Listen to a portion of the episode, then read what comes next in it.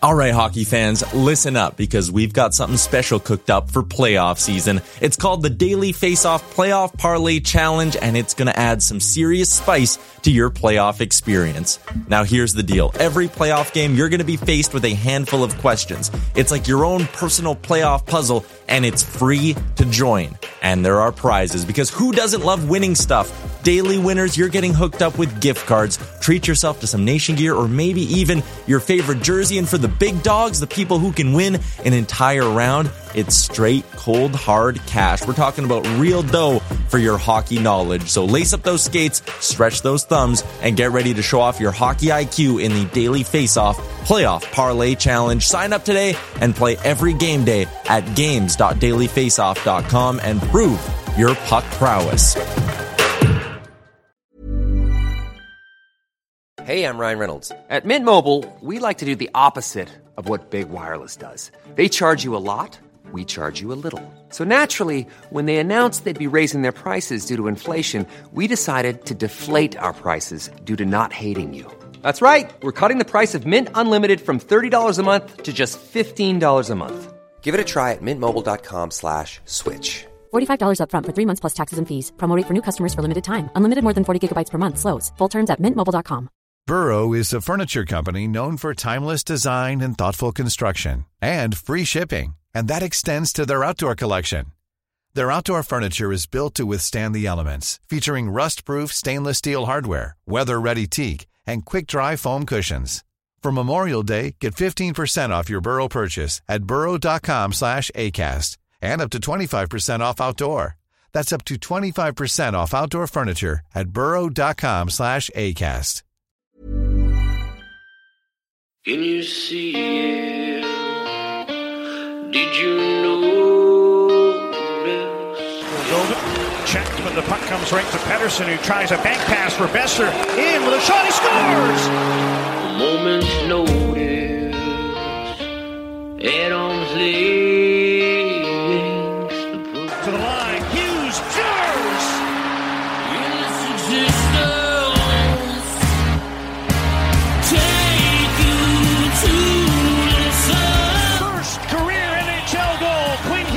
one nothing. Quinn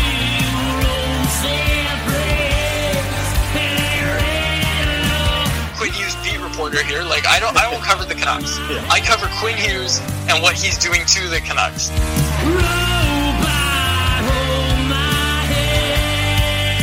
Just wave the guy and get Demko involved. I wanted them in and Valentine's Day. Wow, we should do a radio show together.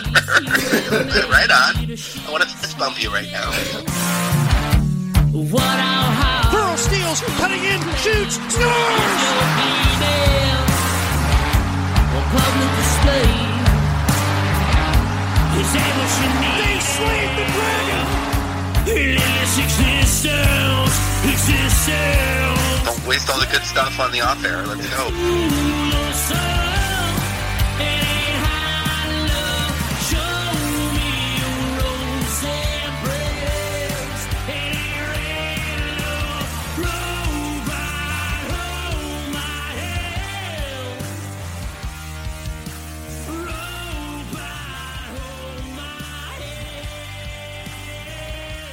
Hello, Canucks fans, and welcome back to another episode of the Canucks Conversation, brought to you by the great folks at Zephyr Epic. You can use promo code HockeySeason, capital H, capital S, all one word, at zephyr epic dot com to get some of those Upper Deck Series two Nils Höglander Young Guns cards. Chris and I are both very excited for that. My name is Dave Quadrelli. I am joined, as always, by the man who built the place, Chris Faber, and a very special co-host for this week, Harman Dayal of The Athletic. Harman, how's it going, man?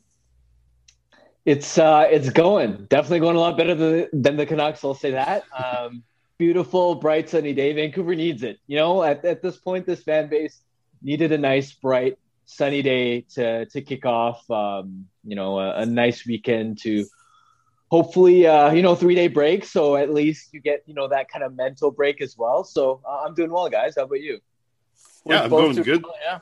Doing good over here. It's a nice three-day break. What first one of the Canucks season right now, so it's kind of nice to relax a little bit. But I uh, got some Comets games to watch, so that's going to be fun this weekend. Uh, we just heard the news about Jack Rathbone and Jet Wu playing together, so that's great.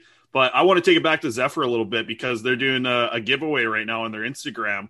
And uh, because they're celebrating twenty-five years of Pokemon. And I just noticed that Pokemon is older than both of you guys. Uh, but Harm, what, what is, did you grow up playing Pokemon cards at all or like playing the games or anything? You know, so my friends in elementary school were Pokemon guys. I was actually a Yu-Gi-Oh kid. Um, nice. I collect, I watched the show and I collected a bunch of cards. I still probably have them. Uh, I know Pokemon was definitely the mainstream thing though. So I, uh, I missed out on that, but I still love my Yu-Gi-Oh. So that's good. I always thought that like the battling in Yu-Gi-Oh was so much better because it was like a lot simpler than Hawk than yeah. Pokemon was, right? There was like damage counters and all that stuff. Yu-Gi-Oh was straight up like with the life points. We used to play a lot of Yu-Gi-Oh back in the day. That's a good. I wish that one caught on. Like the Pokemon trend has been crazy lately. We see like you know YouTubers opening up cards and stuff like three hundred thousand dollars for boxes of cards, and yeah, I wish Yu-Gi-Oh caught on a little bit more because I was a big fan of actually playing the game. Yeah, and and the other thing too was I remember as a kid. Like, I think how I got into Yu-Gi-Oh! Over Pokemon was I would go with my parents to the, the B M O location uh, near my house, and the branch manager there just gave me Yu-Gi-Oh! Cards every time. And, like, as soon as I collected, like, a few decent cards, I was like, okay, now I'm hooked. And so then every time we'd go to the grocery store or wherever, I'd start, we'd start buying them on my own. Um, it, it was a ton of fun. We, we dueled in elementary school during, like, recess breaks and stuff. Uh, a lot of fun. Absolutely. And the show, I think, was still the best. Like, the storyline on the show, yes. I remember waking up Saturdays, like, every morning. It was always on back-to-back episodes, if I can remember correctly. Like, it was always back-to-back episodes, so you got two of the continuation of the story every Saturday, which was great. But, Quads, you you don't seem like a Yu-Gi-Oh guy, I can tell. No. From the look on your face. It was it was Pokemon for me, and then, I don't know if you guys ever played this. This is more Harman, Harman Dayal's uh, generation, but Bakugan was a thing at my school, like Bakugan Battle Brawlers. Mm-hmm. Those were the ones that came. They were like a yes, little ball, yeah, Chris. I remember those. Yeah, and you'd put the card down, and the card was like magnetic, and they had a magnet at the bottom, and they would like pop open, and yeah, yeah it, it was cool, man. And we, that was that was what we played for like two years, I think, and then it just died immediately. But yeah, that and Beyblades, I, that was what I did. Oh, I love. I was just about to say that. Like, I love Beyblades. Mm. I got like a green one and. It was just like Beyblades at the time were the coolest thing to me. So yeah, absolutely. Yeah, those ones where you brought in like the metal, like middle part. And did you guys ever have yes. those? They had like sparks on the outside. Yeah. That was yeah. so wild, man. Like, and then yeah. you pull it, and then just watching it spin. It was that was really cool, man. Yeah, yeah, absolutely. Hey, can Chris. you uh, can you tell we don't want to talk about the Canucks very much right now? Yeah, we should though, because this is the Canucks conversation. Before before that, I was just gonna say we should bring one of those uh, Beyblade. Bowls or whatever and have a, mm-hmm. have a tournament inside the press box one night. That'd be, yes, we should. I'm sure that might be a little frowned upon, but uh, that's what that's what's gonna have to happen. All the, so, all the twenty year olds just coming in and playing Beyblade, like yeah, we'd be out of there pretty fast. Jeez. Okay, but let's get into it here, guys. So Harman, we'll start with you. Canucks have a three day break. They took the day off today. We're recording this on Friday. They took the day off. We're assuming they're going to be back at practice tomorrow and Sunday. What do you think this three-day break will do for them to kind of reset? Like, yes, the season is almost gone. There's playoffs are a distant hope right now. But just for team morale and kind of, you know, bouncing back in some sort of way, how big do you think this three-day break is going to be for them, especially after such a busy start to the schedule? Yeah, I think it's really important because it's not just – that the Canucks are losing games and they're not getting the results. It's how they're losing a lot of these contests, right? In the earlier going, it was they were getting blown out. And then more recently, I don't know what's more demoralizing, guys, the the games where you just have no shot and you get dominated the whole contest, or the ones where, like against Calgary and against Winnipeg and most recently against Ed- Edmonton, where you build up a two or three goal lead and then just it's so demoralizing to see the other teams catch up, and it's like one goal against, and and, and the house of cards just collapses. So, I think the way that this that the that you know the games have gone, it's snowballed against them, and at a certain point, like the Canucks are generally generally playing a lot better since I think that second or third Toronto game in terms of controlling play, they're generating offensively, but sometimes it doesn't matter how good your process is when you don't have the belief, when you don't have kind of the morale to overcome the adversity. And I think when I sort of think back to this team last season, what we heard from Travis Green a lot was there were games where they would get outshot and they would get outplayed, that they'd, they'd be caved in their own end. But Travis Green would talk about how they'd scratch and claw, and it wasn't always pretty, but they somehow found a way to win games. This season, it's it's almost been, at least for the last ten games or so, they're playing relatively well, but they're finding new ways to lose. And so I think this kind of a mental break, it almost, like you mentioned, it's it's it's like hitting the reset button, um, just in terms of the mental clarity, especially how condensed the schedule has been. I think the Canucks are probably have probably played the most games of any team in the National Hockey League so far. So you need that kind of a rest um, to get in a practice day or two would be huge as well, because you think back to the last time the Canucks had a practice day in Toronto, that was when their game started to turn a corner, at least in terms of their process. process. So I think it's going to be really important for them, because the way it's trending now, it's not just about a lost season. It's about, okay, now we've got to stop the bleeding so that none of this sort of negative atmosphere and culture bleeds into and affects next season. Now, question for both of you. Chris, I'll start with you. When you look at this team's last stretch of games here, what do you think the biggest issue facing them right now is? Like, what's causing these losses the most, do you think? Yeah, it's it's tough to see. And I just want to piggyback off of something that Harm said, like when he was saying, I don't know what's worse, the way that they were losing early on in the season or the way they've been losing lately. And if you look at like the process and the evolution of how they're losing, I feel like that's like the worst case scenario, you know, like to not be winning games because you weren't playing good and then you end up playing good and still can't get a win. Like, I feel like that's the worst case scenario that you can kind of have as a team and how this team's kind of running right now.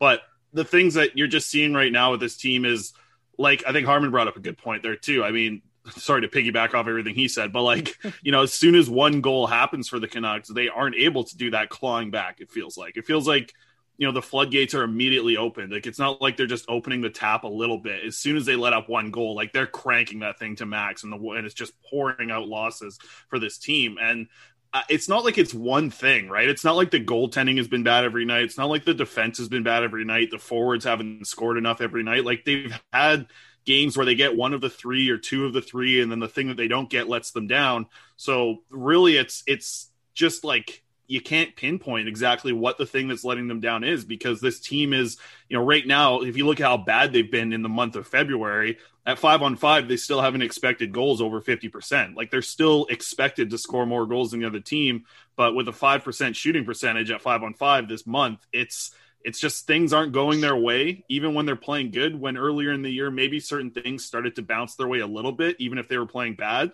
But right now they're just kind of getting the, the worst of both worlds. And man, it's it's hard. Like, it's really hard to be invested in this team right now. Like, we have to do it because it's our jobs, right? This is our source of income. We have to be invested. But, like, a lot of fans that are just jumping off right now and, you know, not wanting to pay attention to the games anymore when seven o'clock comes around on a weeknight and you can think of something else to do instead of watching the Canucks games, that's when you're in a really bad spot as the organization. And I, I think they're really lucky, like very, very lucky that there isn't fans in the arena right now, because it would be an absolute gong show to see what it would be like right now. And Harman, yeah. for you, what, what issues are you seeing the most that are really seeping through for this team? Well, it's as Faber, Faber mentioned, I think it's a variety, uh, a combination of things. For starters, I mean, as, as Chris mentioned, um, you know, luck has conspired against them. Kind of the bounces aren't going going in their favor right now. Um, and especially, like, you look at the Jake Virtanen chance in the second period where they're whacking away, and how close was that puck to crossing the line, right? It's like a goal in that sort of situation just changes the entire dynamic of the game. So, so they're they're they've been a little bit unlucky so far. I think um, elsewhere, I think outside of that top line, I think the Pedersen line has started to round into form. I think Pedersen's got something along the lines of fifteen points in his last sixteen games. Uh, he's controlling play, starting to outshoot and outchance the opposition. But outside of that line, all three other lines aren't producing enough, right? So it's the overall depth there. And you look at the bottom six combined, the bottom six combined has twenty-four points this season. Like, it's it's absolutely astonishing, even relative to the bar that they set last season, how unproductive they've been. Uh, we saw the other night um, the power play was a difference maker, where Edmonton got two on two on the special teams. Vancouver went uh, went oh for, and so recently the power play has kind of uh, has really tapered off. I think they're twenty-second in inefficiency right now, if I'm not if I'm not mistaken. And to pinpoint what's gone wrong with the power play, again, even there, it's a variety of, of problems, and that's where it's so difficult to diagnose and solve some of these teams' issues because there's so much going wrong, right? With the men advantage in the early going, it was, okay, they're creating a lot of chances. They're at least at least able to consistently get set up. They've got the right passing plays going. They're, they're, they've got good puck movement. And, you know, at the time I thought it's only a matter of time before they turn things around. And we did see when Montreal came rolling into town uh, early in the season they, that they got going towards the latter stages stages of January. But then what happened after that is the second unit. They pitched in with seventeen power play goals last season. Their negative goal differential on the man advantage last I checked, right? Like that is a catastrophic difference. And then as of recent, you look at J T Miller hasn't been uh, as proficient, hasn't been as dynamic and effective from the left half wall. So they move him to the left circle. So they move him down to the net front position. They move Boeser to the left circle. The problem I had with the power play look last night was as soon as you have Boeser on his left circle, I don't think he's really a threat there because he doesn't, he doesn't have a one-timer, right? He doesn't have – his shot is – powerful as it can beat goalies from distance when it's when he's when it's either a snap or a wrister. He just doesn't score one-timer goals. You go back to his college resume and you look at the highlights. You look at his N H L career, N H L career the first two or three seasons. Doesn't score a lot off the one-timer. So not only do you not really have Boeser as a threat from the left circle, but him being a right shot instead of the left shot that Miller was. Now all of a sudden, you know, Miller would come down on his strong side and he was both a shooting threat and he could slide it over to Bo as the bumper for the one-timer. And we know how much they use Bo. They use Bo. He led the team in power play goals uh, over the over the last uh, year and a half or so. And so as a right shot there, now Boeser, because of that, Horvat's not really a threat either. So it almost looks like the, the formation that we saw last night, that power play formation almost looks like the, tw- the second half of the twenty eighteen nineteen season when it was like, teams had figured out, okay, Pedersen's shot in the right circle is the only thing that, that this power play unit has. And so it's so predictable what the Canucks do. They're just passing on the perimeter, going Hughes, Boeser, Hughes, Pedersen, and, and and you know exactly what's coming. And so when you have a lack of lack of options, a lack of threats, that's when you run into in, into issues. So I'd like to see, and, and Dranson and I had the discussion the other day in the press box, try and see if you can, if you're going to have Miller in the net front and you say, we don't want him handling the puck as much right now because his, he's making too many turnovers and he's not playing up to his ability level, then I'd like to see Pedersen and Boeser swap so that make Pedersen put the puck in his hands as a primary facilitator. What that does is now Horvat is back in. He's back on the clock as, as a legitimate threat in the bumper, one-time option. But now you've also opened up when guys are coming down on the strong sides. And, and I refer to this as is coming down downhill. When you're coming down with speed on your left left side as your left shot uh, forward, you have both the option to shoot and pass across. And that really is the key where, again, it's multiple threats. That's when you really confuse the defense. And that opens up the cross seam, right? That opens up the Pedersen to Miller. That's that's you see a lot of power plays. Uh, Toronto will often run a formation where they have Mitch Marner on the right side, Austin Matthews on the left side, and they just go cross-seam back and forth, and that opens up shooting threats there. So I don't know. With this team, there's just a lot going on, and we can talk about the X's and O's, but and I know I've kind of gone off on tangent here, but there's just there's just so much, and, and I'm not sure that from a coach's perspective, you can really do much with uh, with specific changes. I think this this now goes down to the psychology of this team and how are they going to overcome this this mental hurdle of this is snowballing against them. Now, it's interesting that you actually brought that up because it kind of segues perfectly into my next question. And Chris, I guess I'll start with you. I know you and I have talked about this a bit, but at what point does Travis Green have to start shouldering some of the blame here? Like, you know, every time you and I have talked, we've kind of said like, you know, this is a personnel issue and it's not so much that Travis isn't getting the best out of this team. It's just that this team, just as Harman was alluding to, just isn't deep enough and they're not getting enough help. So at what point do you think there's a breaking point where we have to start saying, okay, maybe this is on Travis Green? I don't think you get to a point where you say it's on him. Like it's still on the general manager for the, for the team that he built here. I just think that, you know, he, I think I just saw that last line change that they just made, you know, moving J T Miller to the third line, putting Höglander up on the first line. And it just feels like, it feels like the last bullet that they have, right? Like it's the last shot that they have really of kind of not even turning around this team, but just giving fans some hope. right? Like, that's the last smokescreen they can throw at fans before things really fall off a cliff and this organization just loses everyone. Like, loses a lot of their fans, loses all the fair weather fans, and the diehards start to turn on them. Like, that's a bad spot to be in. And I, I think that Travis Green has done done like a, a job that, you know, is just kind of average at this point. Like, he's not done a great job where he's lifted the team to a next level to to get there, but at the same time, that's asking a lot. I mean, he's he did that last year with this team. He did that in the playoff bubble, and now in a strange year where, where you're playing only Canadian teams, I thought that that was going to kind of help Travis Green as one of what I thought was the better coaches in the Canadian division. I thought that, you know, three game sets was going to be good for a squad that trusts their coach, believes in their coach, and knows that their coach can make their team a better squad. So I, I don't think I'm going to put the blame on Travis just yet. I don't think I'm going to get there at any point this season, to be honest. I think uh, like a lot of people say that, you know, it's almost not like if Jim Benning gets fired, it's like when Jim Benning gets fired and the new G M's brought in, they're going to look for, you know, the G M's, they like to sign their coach, right? They like to bring in their guy. But would a new G M come in here and see a young guy like Travis Green, who's done a pretty good job with this young core, has been grown into this organization? I feel like the general manager actually has to at least consider having Travis Green for a long run. And I do think that he's probably the coach for this team to run into the future with. At, but, you know, obviously he's not lifting them right now, but it's not like he's one guy to blame. Like, it's not the players to blame. It's not the general manager to blame. It's really everyone. Like, everybody has not stepped up to the next level to get this team to be better. Like, everybody's been bad. The players have been bad at times. The coaching has been bad at times. The general manager has been the worst at times. So it's it's hard to blame anyone aside from the guy who's at the top and building this team. And I do think that even some of it probably falls on ownership as well for not being able to get ahead of certain situations and actually make moves to move this team to be better in the future. So I kind of look at it more as like, I think more of the blame should go at the top. I think a lot of it's on ownership. I think a lot of it's on the management core. Um, and then it kind of falls down to the coaches and players in like kind of like a similar spot for me. So I'm not going to put a lot of the blame on Travis Green, because I think he's done a fine job with the hand he's been dealt. But if you're in a poker game and you're getting seven twos every hand, it's hard to win. Like, it's hard to bluff when they know you have bad hands. And I think he just is in a spot right now where he can't really bluff what this lineup really is. Harman, your thoughts? Yeah, I mean, I just look at this roster and I'm like, okay, there's no doubt that to this point in the season, coaching staff hasn't gotten enough out of this roster. For sure, it's, as Chris mentioned, the blame goes around for everyone. The coaching staff is not above criticism.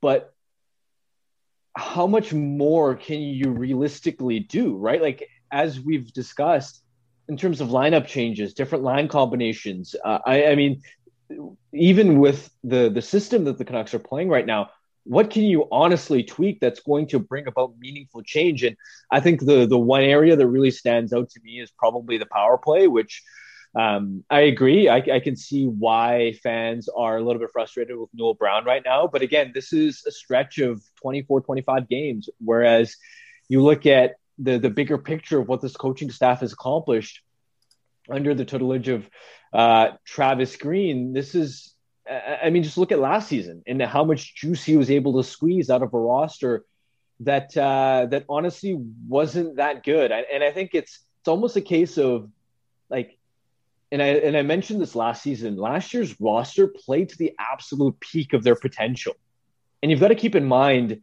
when this when this roster when this team, like before the shutdown, they were slipping on a playoff spot. They were on the knife's edge, and so I think by almost getting getting hot at the right time and having that success in the bubble, it almost created uh, a false a false reality, a, a false, false sense of expectation of what this roster is actually capable of. And so in, in that sense, I think this is, to me anyway, I, I looked at this roster going in and I said, they have a shot to make the playoffs. I think they're fifty-fifty. And obviously they haven't played up to that level. And so the coaching staff deserves does does deserve criticism on that merit, but I mean, there's just how many more buttons are there to push, right? And and that's ultimately what I keep going back to is you look at this, uh, you look at the way this roster is is built. You only have half a dozen players or so that move the needle, right? You've got that core of Pedersen, Hughes, Boeser, Horvat, Miller, but after that, we know the bottom six is a wasteland. We know that after Hughes and Schmidt, the Canucks don't really have much on the back end. They have average goaltending right now. That to me does not look like a, a good team on paper. And and Dom Lushchin had them at the Athletic sixth, ranked sixth in, in the division coming into this season. So ultimately, yeah, you, you can put blame on the coaching staff, but it's not the major issue in my mind. I think it is it is still the personnel, even as frustrating as it is to see how little, how how hopeless this roster looks. Guys, question for both of you. What is ailing J T Miller? And I guess I'll go first here because I kind of floated out the idea last week, and I have been for the past couple of weeks, that, you know, when the Canucks traded for this guy, they didn't think they were getting the J T Miller that they got last year. But I also don't think that he should just be omit from all criticism and be like, oh, well, he's just playing how he did before that. Like, he, if my memory serves correct, he was better than he is right now the year before he came to the Canucks. And we know what he's capable of. We saw it last year. I think there has to be almost like a, a middle ground where they can kind of, J T Miller can play like he did last year, but also not as badly as he did this year. Your thoughts on that, Chris?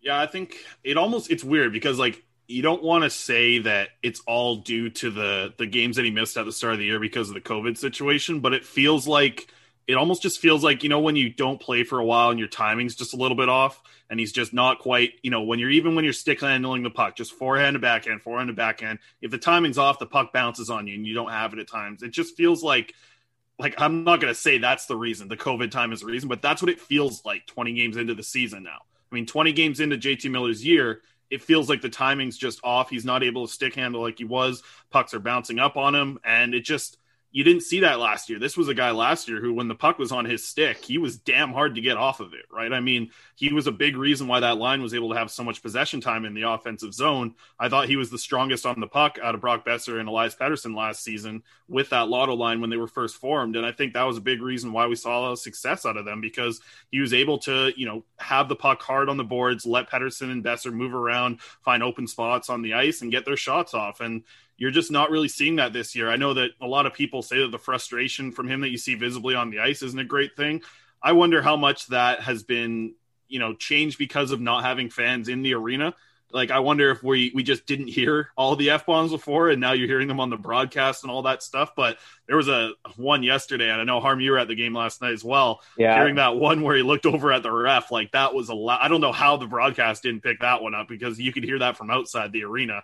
Um, and I, I don't, I don't really like, I don't want to say that that's a bad thing, but I also like don't just like think it's fine either. Like, I think the way that he's on this team right now at twenty-seven years old, He he does need to be one of the leaders. He needs to be kind of like Bo Horvat on the ice, but at the same time, like, that's kind of the, just the way he is, I think. I think off the ice and in the room, that's the way he is. He's a fiery guy. So if things are going bad and it helps him get his game better to get pissed off, then let him do his thing, I guess. But at the same time, it's like, man, you know, we aren't seeing what he was last year for sure. Uh, I I didn't watch enough of him, uh, you know, as a Tampa Bay Lightning or, or Ranger to to say that that's what we're seeing now. But to have him move down to that third line, like I said, it's kind of the last bullet in the chamber for the Canucks here.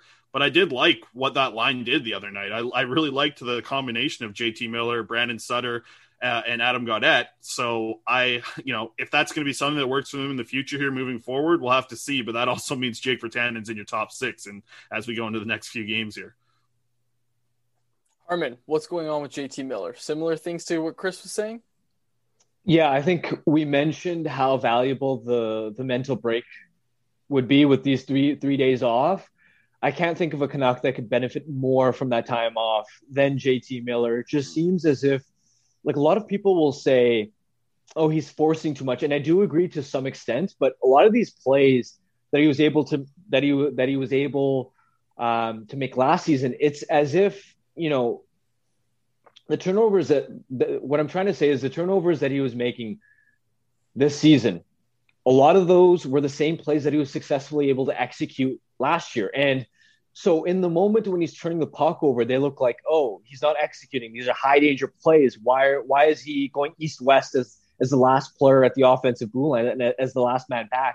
But it's like, I remember in the off season, I was going to write an article about just how impressed I was with Miller's playmaking in terms of his ability to, as the last man back, consistently execute on these difficult passes. Like, that's who J T Miller is. When he's on top of his game, He he comes up high in the offensive zone. He is the last man back, and he can shield defenders off, and he can make those difficult east-west passes. That that's what made him so dynamic, so dangerous last season. So I don't think the answer is as simple as he's just got to simplify his game, because that's part of his identity as a player. And so when I look, when I consider that, it's I, I don't know why. I'm, I'm trying to diagnose what's behind the lack of execution, and, and maybe at a certain point, the frustration starts to compound, and you become and you start to, you know, the cliche of holding the stick a little bit, a little bit tighter, and um, and maybe at a certain point, maybe you weren't forcing plays early in the season, but now because you're trying to play yourself out of a cold rut, now you are starting to force a little bit, but. It just comes down to he's been sloppy. He's been a little bit careless with his pocket management. And I think there hasn't been uh, enough engagement away from the puck, where you see the back checks like there was the one in Toronto where he just stopped moving his feet. So a lot of the details of his game that are so good when, when he's at his best have started to slip. And it's just inexplicable to me. I'm not sure why, because again, this isn't something that for an outside observer, they look at the point totals and they say, Miller's still close to a point per game. What's wrong? And the problem, of course, as we see, is the puck management. It's the two-way impact as a play driver. It's what he's doing in the defensive end. And I'm not sure what's, what's going on. We know that I, I remember going back to the offseason, and Miller had some pretty strong comments about being surprised about all the guys that they lost, right? And so I, I just think the combination of factors, this truncated season, you know, missing the missing the start of the campaign, uh, all the guys that they lost, the when things aren't going your way, the the early season frustration, and we know Miller's a player that wears his heart wears his heart on his sleeve. He becomes easily frustrated. I think all these combinations are starting to bleed into his game, and I think there is a psychological element there where.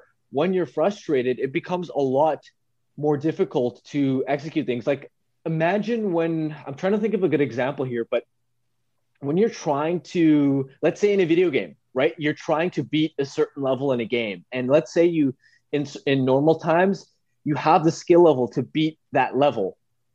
But when you, when you die five times in a row, for some reason, counterintuitively, it becomes that much harder to actually beat that level the sixth or the seventh or the eighth time, because you become more and more and more frustrated. And sometimes what you just need is a fresh start. You need a mental break to reset.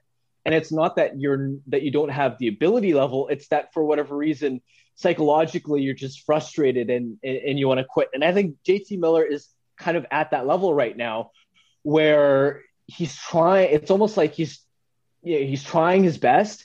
I don't think it's it's it's a lack of effort, but it's just becoming so frustrating for him. Things are going against him, and he just needs a mental reset. So that's kind of where I'm at with this game. Yeah, the, the three days, like you mentioned, is going to be great. It, it feels like when you're playing Warzone and you can't get a win for like two weeks, so you got to just play Chell for like a good couple days. Exactly, just give yourself man. a reset. But with, with Miller, I just want to bring this up from last year. Uh, you guys might remember when he injured uh, Travis Hamonic, actually, uh, in that game against Calgary. He dropped the gloves right off the bat in that fight after he was kind of in a little bit of a slump. And I'm not saying that he needs to drop the gloves, but we saw it at times, I think, earlier in this year where you could just tell, like, Miller wants to get involved physically in a game. And I think we saw that last year quite a bit when the team was slumping. And that's why I think a lot of fans thought going into this season, like, J T Miller is a leader. Like, look at him change his game to kind of get the team going, whether it's with physicality or other things, but his ability to get physical. And I'm, I was just looking it up and looking at that game last year. After he dropped the gloves in that game uh, right at the start against Calgary and then ended up uh, taking out Travis Hamonic, like I mentioned, got seventeen points in his next eleven games. So I don't know if, if that's going to be something like you mentioned, Harm, that it's just you kind of build up to a certain point, almost like you need to mix something up. I've seen it at times where J T Miller has gotten engaged physically this year, and it hasn't really helped. And I'm not saying a fight's going to change anything, but I don't know if it can really hurt this team much more anyway. So I'd like to see J T Miller kind of throw the body around, or at least continue to be physical, because he is the physical guy on the line that he's on, because he's playing in, you know, top six, top nine situations where he's probably the most physical guy on that unit. So I, I wouldn't mind seeing him just getting a little bit more involved that way to try and get his game going. Trade deadline's about six weeks out. Now, just before we wrap up here, I'll get both of your thoughts on this. If you're the G M of the Vancouver Canucks, what are you doing at the trade deadline, and what do you think they will actually do at the deadline? We'll start with you, Harman.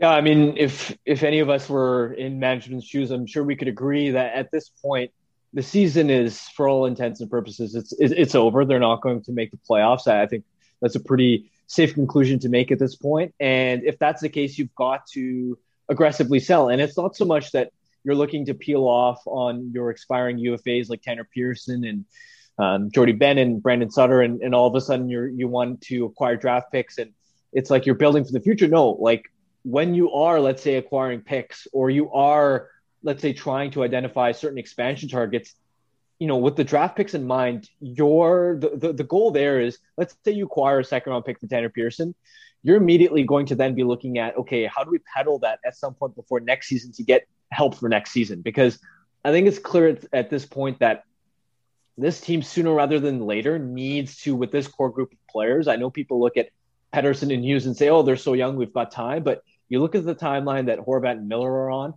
you need to turn this project around sooner rather than later. And if that's your goal, I think you almost have to look at it. And I know, and I know they talked about it on the broadcast last night, where do we really want to sell off? And, and is that the right message to send to these group of players right now?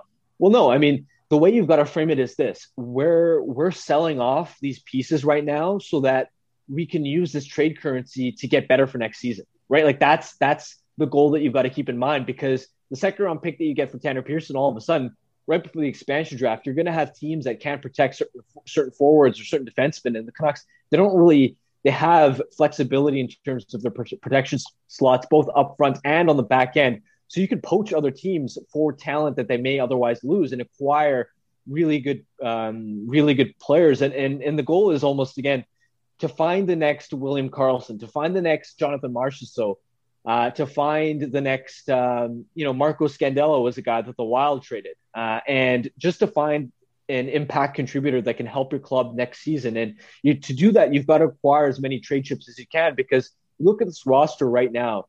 The organization doesn't have a lot of trade chips if they wanted to make a move today. They they didn't pick until round three in this in this last year's draft. So they've got to little, be a little bit careful about trading their own picks away.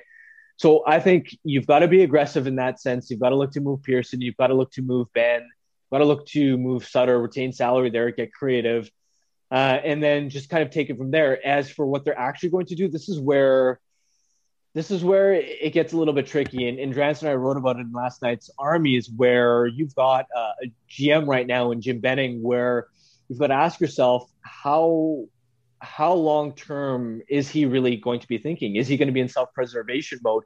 Because the team at this stage, they can't afford to let a guy like Tanner Pearson walk in free agency without cashing in on the asset. Like that would be a catastrophe.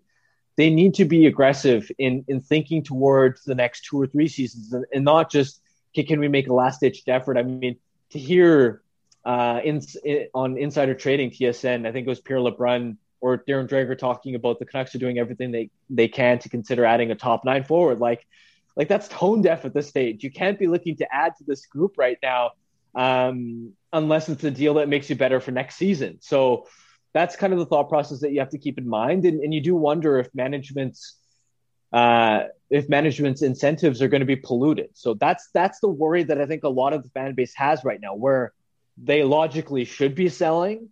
We don't know if they are going to.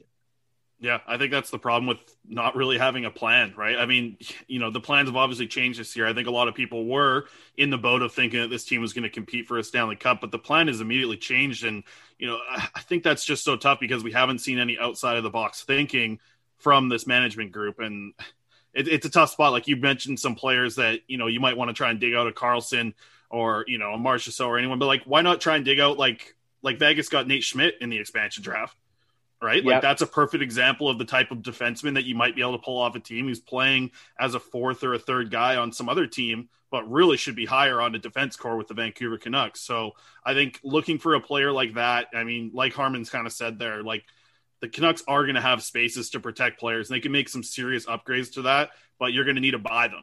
And right now the Canucks are in sell mode because they're trying to get some currency so that they can buy for next season or at the expansion draft or at the draft. Like things are going to have to change with this Canucks team, because if you look at the contracts that are under the books, like, yeah, Sutter's up, Pearson's up, Edler's up, but you're, you're coming back with a very similar looking roster, because the money that you think that you're going to have to spend is obviously going to Hughes and Pedersen when their E L Cs are up. So you're coming back with a very similar roster next year unless you actually go out there and do some out-of-the-box thinking.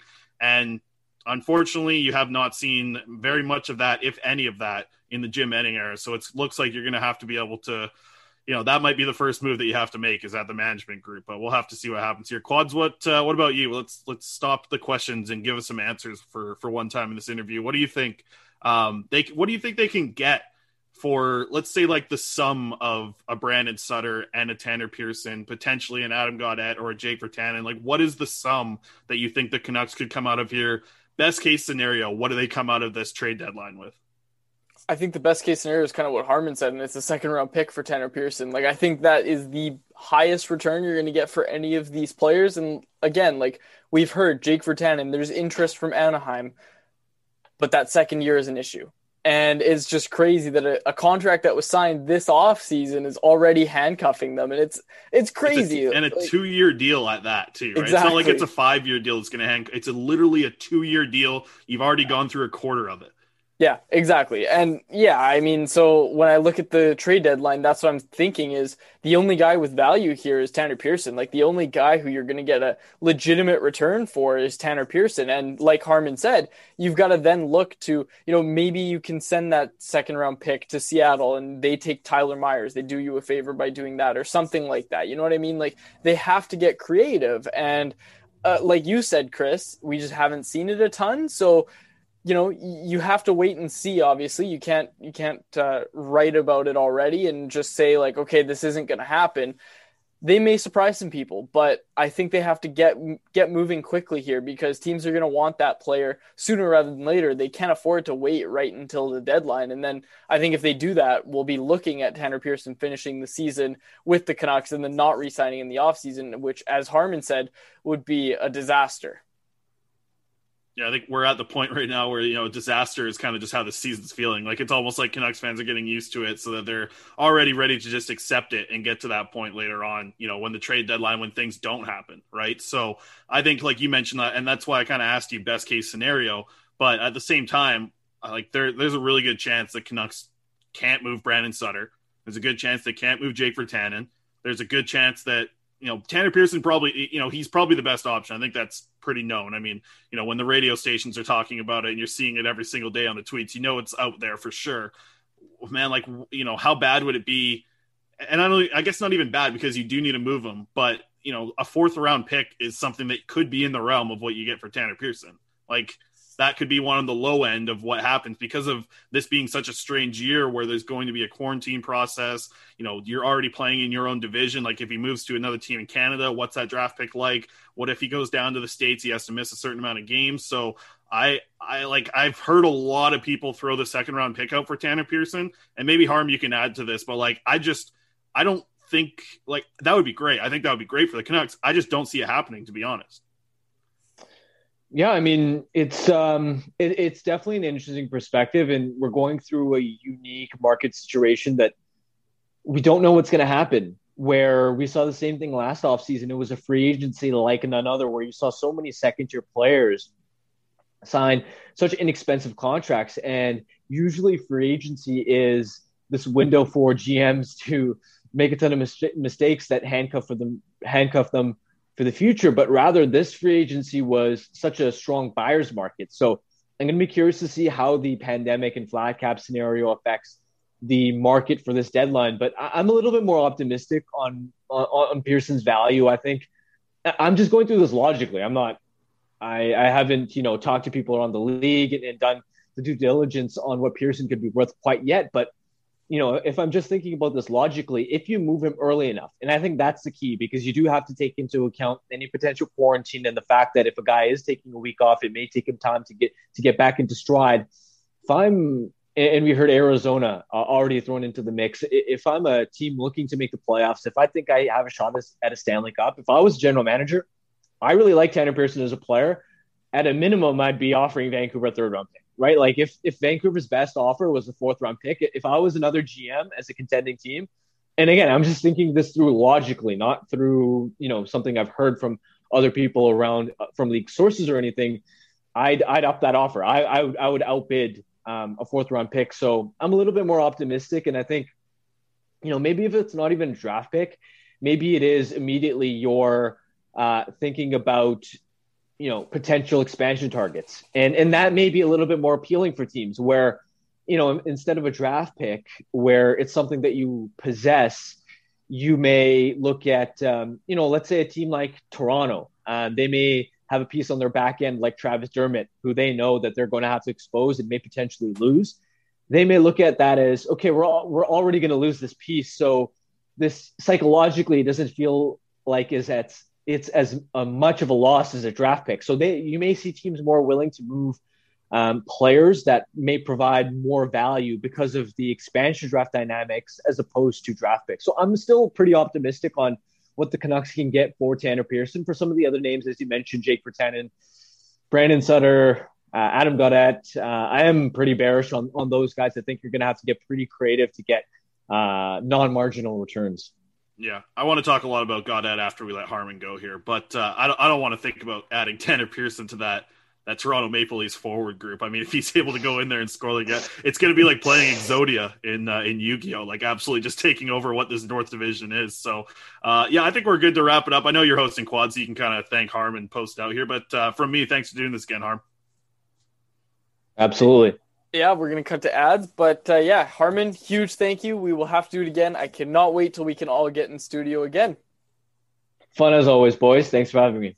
Zephyr Epic is Canada's source for trading card games and sports cards. They ship free anywhere in Canada on orders over fifty dollars, and you can use promo code HockeySeason with a capital H and a capital S, all one word, HockeySeason, to get five dollars off your order exclusively for Canucks Conversation podcast listeners. Be sure to join them live on Twitch for epic case break openings. Follow them on Twitter and Instagram and Facebook at Zephyr Epic, Z E P H Y R, Epic, on all platforms. Do you ever have a long work day where you just forget to hit the liquor store on the way home and then you got no beer for your game? Well, problem solved, folks. Same-day delivery now from the folks at Parallel forty-nine Beer. That's right, the P forty-nine crew is here and available on Uber Eats. All that brew directly to you with Uber Eats and Parallel forty-nine's online store. shop dot parallel forty-nine brewing dot com or check out more information on their Twitter and Instagram pages at Parallel forty-nine Beer. The pandemic and a slow economy are making it tough on a lot of people to find steady, good-paying work. But one industry is bucking that trend. Construction companies are hiring and need more workers than ever before. Upload your resume to I C B A dot C A and get noticed. With more than three thousand employees on our I C B A team, our employment network can connect you to businesses crewing up for the twenty twenty-one construction season. Trades jobs that pay well, offer excellent benefits, invest in safety training, and give a firm career foundation. Check out I C B A dot C A slash jobs. All right, short and sweet one here for our friends at Mike's Hard Lemonade, the Blue Freeze. If you haven't tried it, folks, you need to get out and try the Mike's Hard Blue Freeze.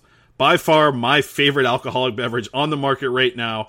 If you're going to just enjoy a few drinks at a game, or it's a Saturday night and you got a Zoom party with some of your friends, take yourself down to the B C liquor store, which or your local liquor store, wherever you get drinks. Pick up some Mike's Hard Blue Freeze, the best, tastiest drink on the market right now. All right, and a major thank you to all of our sponsors and, of course, Harman Dayal of The Athletic. Chris, that was a fun chat with Harman, as always. But one thing I know you wanted to kind of touch on there, and you kind of alluded to it before we cut to break, was you want to talk a little bit about Adam Gaudette. So the floor is yours, my friend. Just go off. Tell us what you want to talk about.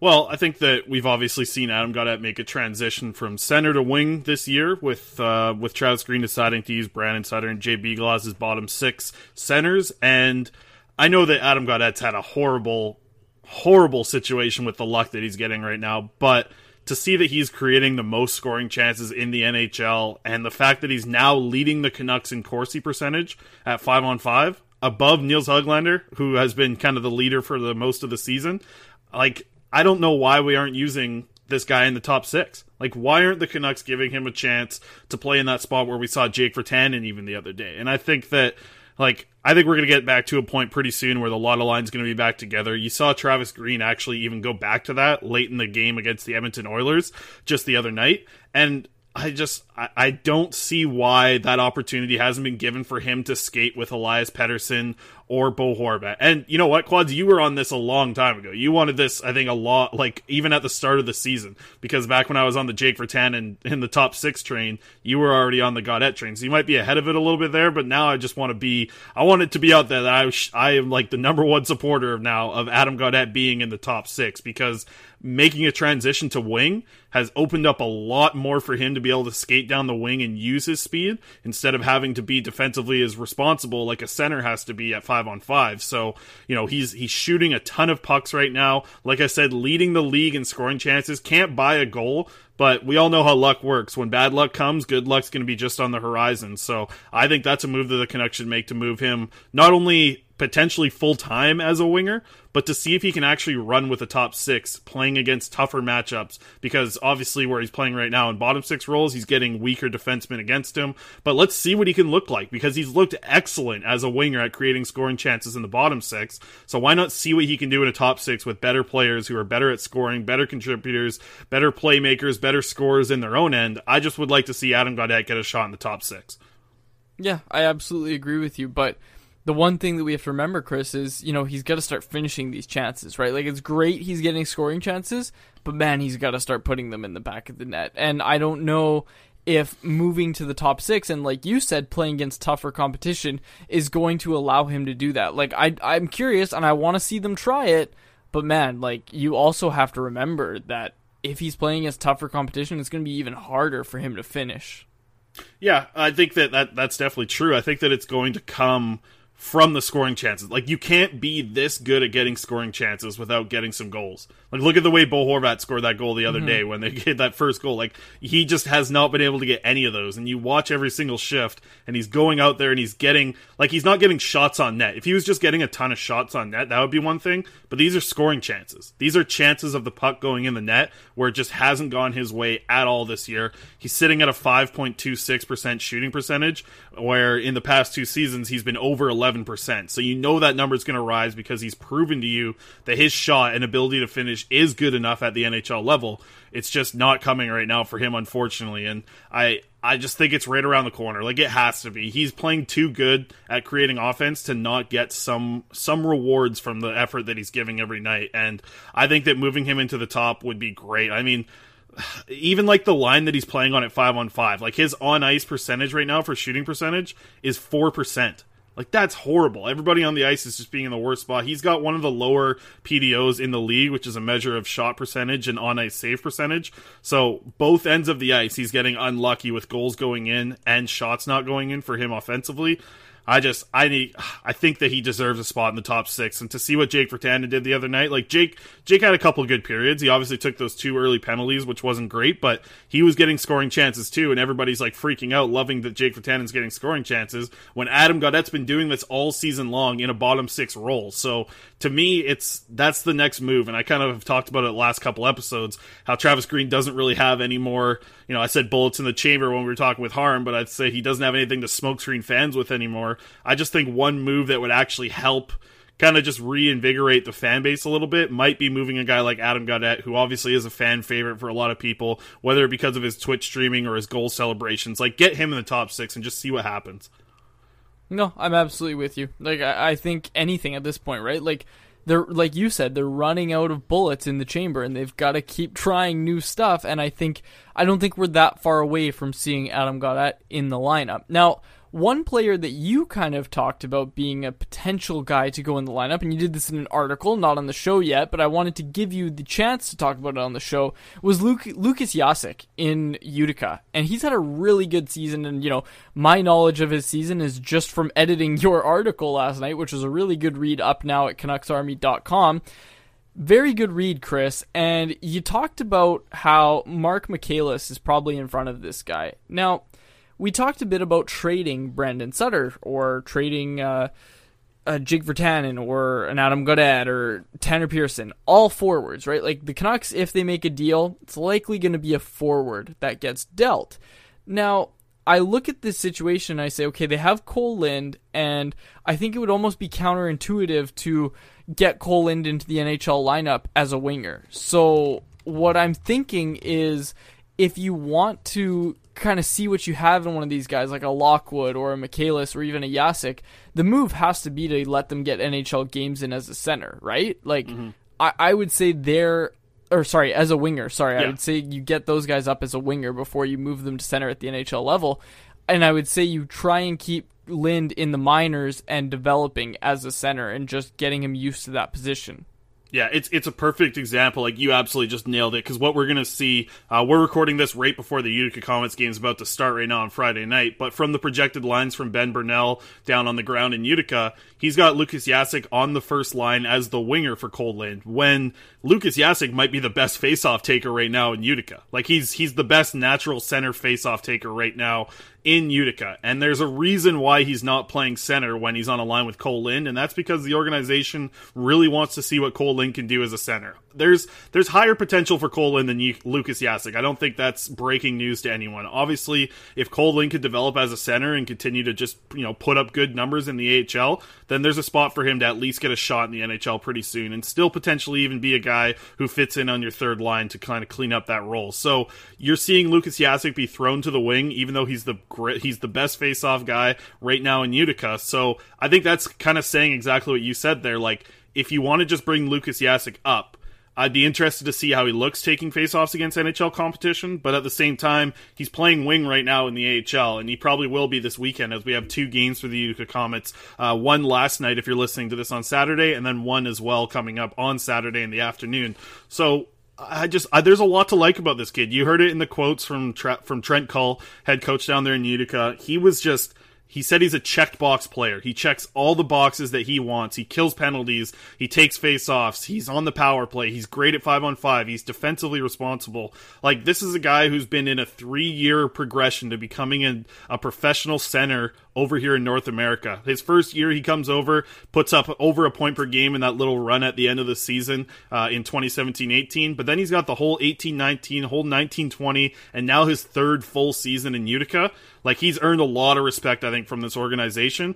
But actually, no, like, I don't know. I know he's learned a lot. He's earned a ton of respect down in Utica, but I'm curious to see what the Canucks are. Like, I'd love to just be able to hear what some of their scouting staff and guys are saying about Lukas Jasek, because from what we see at the A H L level, and, and we, I guess, is me and Corey Hergott watching this guy, like, you know, there's there's a lot to like about this kid. And I think one of the quotes that was great from Cull was saying that you, you really have to watch him. Like, you really have to watch him, because he's not going to go out there and be super flashy and just be creating ridiculous plays to make it happen like we see from Nils Höglander in the S H L, but but Jasek is just going to be so dependable right now for what they're doing, and moving him up to the first line now, he's going to be skating with Cole Lind and Sven Berchi. Like, puck drops happening in about seven minutes, so I'm ready to wrap this thing up and get to that game, because I'm excited to see that. Not only that, we'll we'll just dive right into the prospects report. Okay, Quads, I'm going to go on a little rant here if you're fine with go that. For it, man. Jack Rathbone, talk about it. Friend of the show.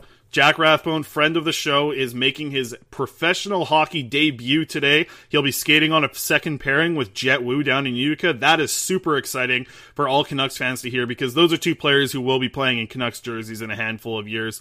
Not even a handful, just a few years away, I think. And that's super exciting for us to get to watch that at the A H L level and watch them develop. So I hope that pairing works well, and I hope they end up playing a long time together. So we'll definitely have more to report uh, with Corey next week on the Tuesday or Wednesday episode, whenever we do our midweek.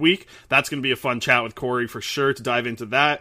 Uh, and then the final thing I just want to touch on is Vasily Podkolzin. Uh, we've seen some reports from Rick Dhaliwal saying that he will not be playing until the playoffs. Uh, I've seen him in some practices now for the for Scott organization. Uh, he's probably not going to play the rest of the regular season, according to Dhaliwal. So uh, I'm going to go with Dhaliwal on that. I know who he's talking to, and I know that the guy that he's talking to is uh, makes a lot of decisions for that organization. So uh, I'm going to go with that. that he's not going to play till the playoffs. So for people that are wondering, that's going to start on, uh, f- uh, sorry, March second is when the first game for Sky is in the playoffs. They're going to run through that first playoff uh, matchup. Like, they're going to absolutely run through it. But I think coming off of that, they're going to have to just go off and see what they can bring with Vasily Podkolzin as he gets into some playoff time. and more action for Vasily Podkolzin is going to be great as he keeps going into the playoffs. So if he's able to just get through that first series, and then we're going to start to see a little bit of a matchup, which is going to be tougher for them because that second round matchup is going to be a lot more tough. And then we're going to see if they get eliminated from there. And then the look for Vasily Podkolzin is on, like Vasily Podkolzin watch, whatever we want to call it. Pod watch sounds okay. Uh, Pod watch kind of begins once we get to that second round of the playoffs or ska. Interesting stuff, Chris. Great job. As always, we should give start a segment where I do a goaltending report. I think that'd be great, and I just update people on Artur Seelovs because, uh, or, or, or you know, you could you can just go start your own podcast or whatever you want to do. Like that would be cool too. I'm gonna go on the Crease Cast where I'm welcome with Cody Severson and Lachlan Irvine. Do it. Trade deadline's coming up. Absolutely. This is this has been a fun episode, Chris. We're gonna have a lot more coming in the coming weeks. Everybody, please go ahead and rate and review the show. Five-star review would be much, much appreciated. We don't know why, but it's really good for the show if people do that. So if you have a chance, please do so. And as always, got to plug the Patreon, patreon.com slash Canucks Convo. Support the show. Uh, much appreciated. And we do a lot of different bonus content. Our uh, award-winning uh, Faber and Quads shooting the bleep. We talk non-hockey stuff, and it, it's it's a lot of fun. Last last time we talked about uh, what we got in the most trouble for as a kid, and all we found out was that I really wasn't a bad kid at all.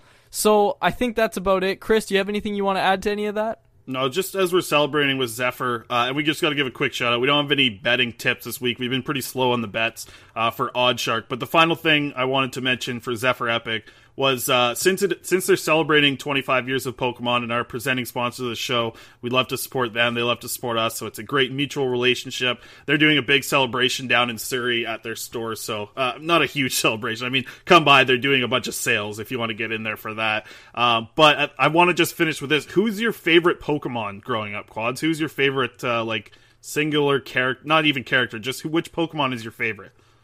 Charizard. I always thought Charizard was so cool. Uh, but in the games, I I started Chimchar as my uh, my beginner Pokemon. That was always... I, I usually went Fire, but in the most recent one, Pokemon Sword, I think I played. Uh, that one, I went with uh, the Grass type. I can't remember the name of it, but I went with the Grass type. And I got some good tips, actually, from Thomas Drance, who's uh, mm. who, who knows a lot about that game. Helped me out a lot. I got my uh, Toxel, leveled up to a Toxtricity. Pretty cool. Okay, I don't know some of those words. I know I just lost you. yeah, no, I, I, my guy's Dragonite. I always like Dragonite. Like in the series when they first see him, that was pretty sweet. And uh, yeah, just always like Dragonite. I thought he was the coolest one. And uh, I'm watching. Dragonite's just cool. Just flipped on the Comets game right now, so uh, it's looking good, man. We got uh, we got the big man in the game right now. So uh, Jack Rathbone finally making his his first debut. He's wearing number three. Beautiful. Kevin B X's old number three. You're going to have a full report, by the way. Everybody uh, listening to this will have to go check out Canucks Army, because by the time you're listening to this, there will be a full in-depth shift-by-shift breakdown of Jack Rathbone uh, up on Canucks Army dot com. So go check that out. For Chris Faber, my name is Dave Quadrelli. A huge thank you once again to our presenting sponsor, Zephyr Epic, and of course, Harman Dayal of The Athletic for joining us. My name is Dave Quadrelli. You've been listening to The Canucks Conversation. Even when we're on a budget, we still deserve nice things. Quince is a place to scoop up stunning high-end goods for fifty to eighty percent less than similar brands.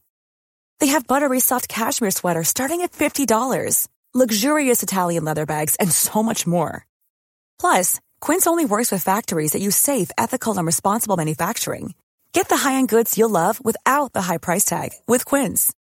Go to quince.com slash style for free shipping and three sixty-five day returns. Mom deserves the best, and there's no better place to shop for Mother's Day than Whole Foods Market. They're your destination for unbeatable savings. From premium gifts to show-stopping flowers and irresistible desserts, start by saving thirty-three percent with Prime on all body care and candles. Then get a fifteen stem bunch of tulips for just nine ninety-nine each with Prime. Round out Mom's menu with festive rosé, irresistible berry chantilly cake, and more special treats. Come celebrate Mother's Day at Whole Foods Market.